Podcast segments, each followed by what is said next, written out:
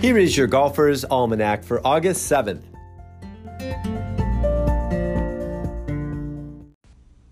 Today is the birthday of Dave Ragan, born David William Ragan in 1935 in Daytona Beach, Florida.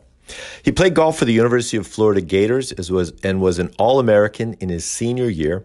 He turned pro in 1956 and won three times on the PGA Tour.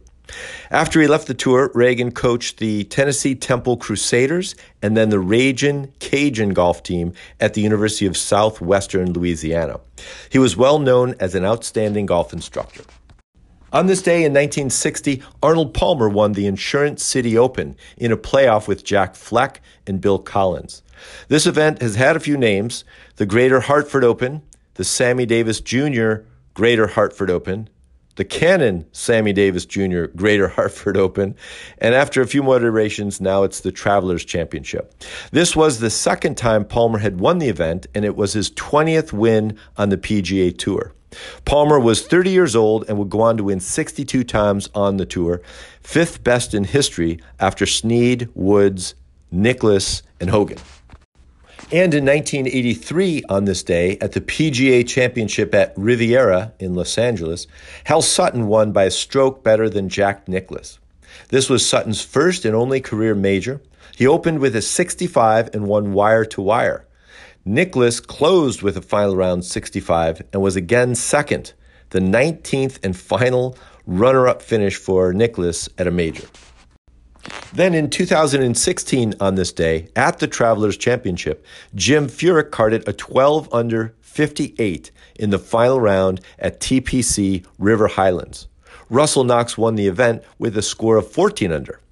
58 is the lowest round in PGA Tour history, and Furyk is the first to have two sub 60 scores.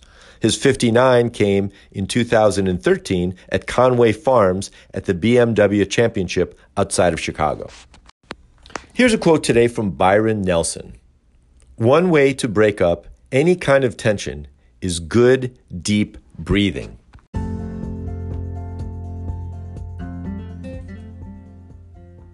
That's it for today in golf history. Play fast, repair all the pitch marks you can find, and keep your golf ball in the short grass.